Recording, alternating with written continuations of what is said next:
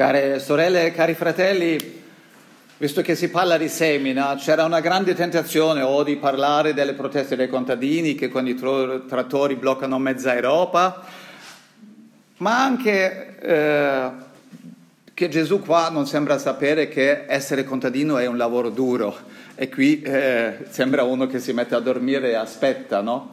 Però poi mi sono detto che il contadino non è al centro della parabola, è al centro ben diverso e quindi ho impostato completamente diversamente il, eh, il sermone, perché riguarda il futuro, questa parabola, che inizia adesso, riguarda il regno di Dio che certamente in tutte, tutti noi crea una nostalgia perché vorremmo già essere lì, come dice Paolo nella sua epistola, io vorrei già essere con Cristo e uscire da questa vita, quasi quasi sembra una voglia di suicidarsi, no? invece non lo è, è questa grande nostalgia per il regno di Dio.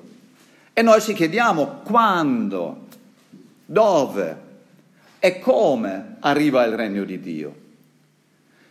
E il primo pensiero che ci viene è, ma Gesù duemila anni fa predicava che il regno di Dio è vicino. È l'inizio della sua predicazione, l'inizio dell'Evangelo di Marco. E la sua predicazione della vicinanza, dell'imminenza del regno di Dio, non sta mettendo a dura prova la pazienza dell'umanità o almeno la nostra pazienza? Per duemila anni predichiamo il regno di Dio è vicino. Infatti nel frattempo molte persone pie e meno pie, mistici, teologi, filosofi di ogni genere, persone spiritualmente dotate o meno dotate, hanno cercato il regno di Dio in questi duemila anni. Come dovremmo noi immaginare il regno di Dio? È un grande segreto? Certo, potrebbe essere bello vivere in un mondo dove non esistono omicidi, dove tutti hanno una vita dignitosa e dove siamo tutti e tutti un po' più umani. Gesù insegna ai suoi ascoltatori di immaginare il regno di Dio come un uomo che getta il suo seme. Il regno di Dio quindi ha immagine, e non è l'unica volta che Gesù lo fa, ha immagine dell'agricoltura. E allora potevamo almeno dire ecologicamente sostenibile, senza glifosato e altri agenti chimici che abbiamo inventato noi moderni, senza enormi trattori e senza aziende industriali agricole che spesso coltivano aree ingestibili un contadino, un piccolo campo dove getta il suo seme. E poi torna a casa e aspetta, aspetta che il grano cresca di nuovo.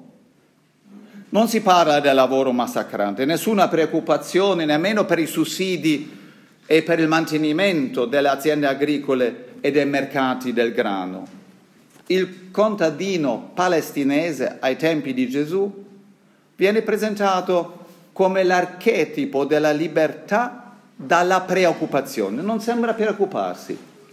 Getta il seme e aspetta. Comunque possiamo essere certi e certi, tempeste, parassiti, carestie e altro hanno reso difficile anche la vita a quel contadino della Palestina di duemila anni fa anche lui avrà avuto una dura vita da contadino.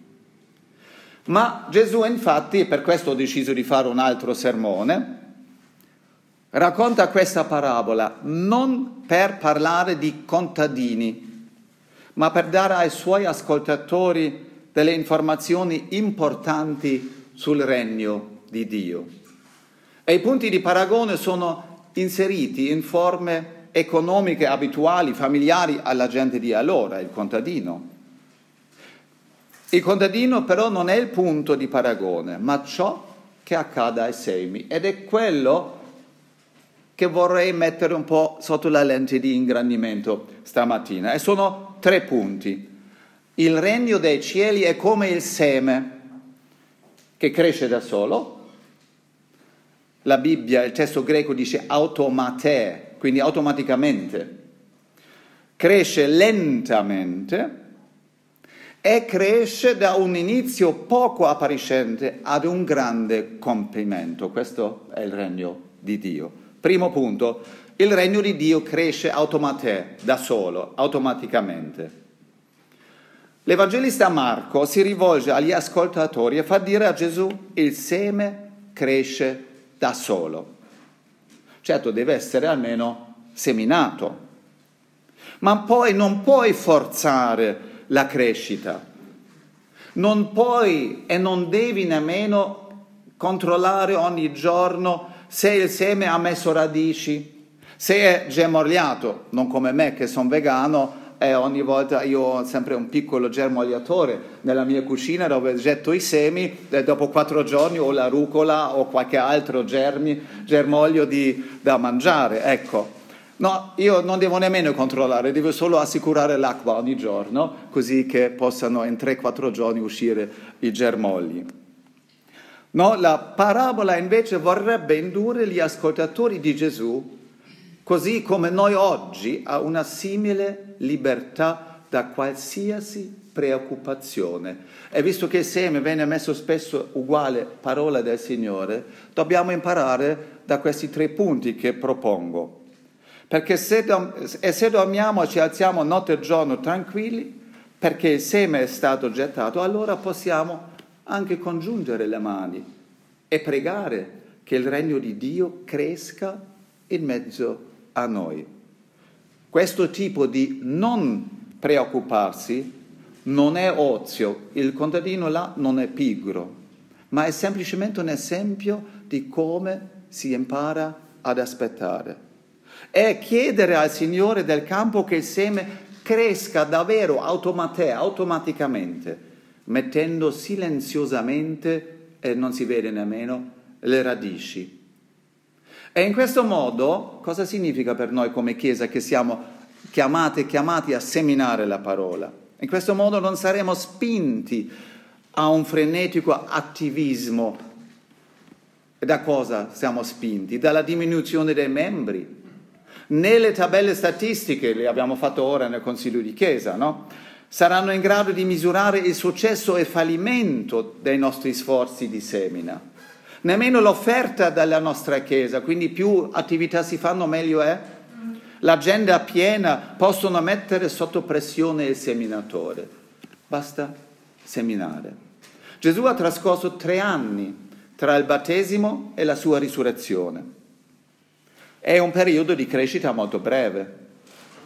E cosa raccolse, cosa, riuscì a portare nei granai eterni? Io sento questa parabola, per concludere il primo punto, come una consolazione per i suoi ascoltatori, che forse non vedevano alcun successo nei loro sforzi di predicazione. Non abbiate paura del raccolto anche se pensate di non essere stati abbastanza zelanti nel promuovere la causa, la parola di Dio. Il buon seme che avete seminato crescerà automaticamente, da solo. Dovete lasciar fare a Dio. Dovete essere pazienti. Perché? E siamo al secondo punto. Questo seme cresce lentamente, passo dopo passo Dice il testo, prima l'erba, poi la spiga, poi nella spiga il grano ben formato. Queste sono poche parole per descrivere quanto succede in mezz'anno di crescita del grano. Conseguenziali. Non può essere prima la spiga e poi l'erba. No, sempre la stessa cosa. Ogni volta che si semina, erba, spiga e il grano dentro. Tali processi dovevano essere detti duemila anni fa, un tempo molto più lento del nostro e comunque che aspettava con ansia che il regno di Dio possa essere pronto e la mietitura è pronta.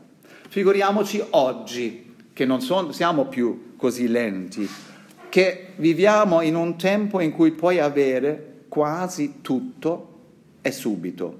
Fragole d'inverno e sci d'estate. E comprando ogni genere di cose che paghi, prendi ora, paghi dopo, tanto per averli. C'è grande fretta.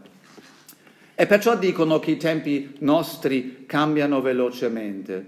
Si dice che il tempo corre, ma alla fine non è colpa del tempo. Noi siamo impazienti e non vediamo l'ora del raccolto. Infatti, oggi si può anche in agricoltura accelerare la crescita. Così siamo diventati sempre più fretta, sempre più accelerazione. Ma quali sono i frutti che non hanno avuto il tempo di maturare? Quindi anche il regno di Dio ha bisogno di tempo per maturare, per maturare nel campo del mondo e degli uomini e delle donne.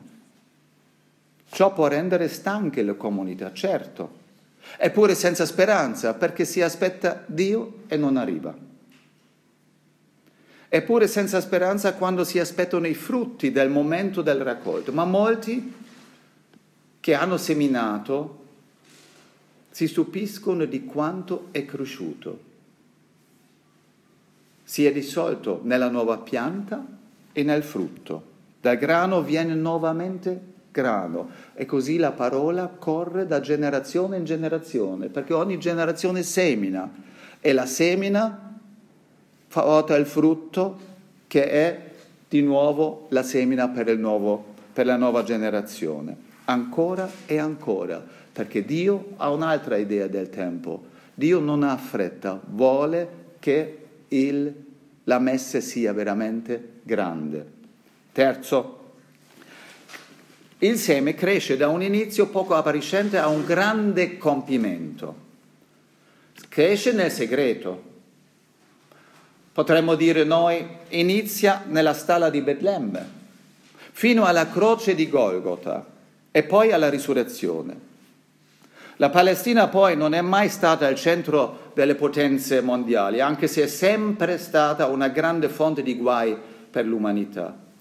La vita e la predicazione di Gesù sono i semi sparsi nel campo dell'umanità.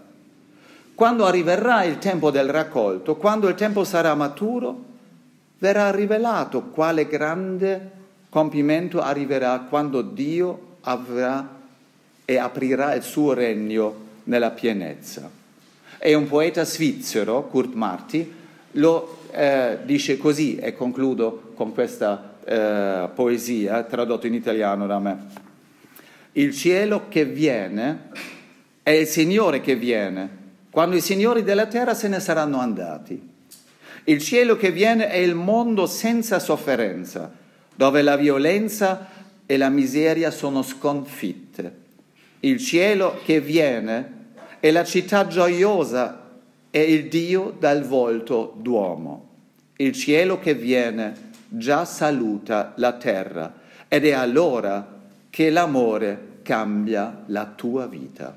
Amen.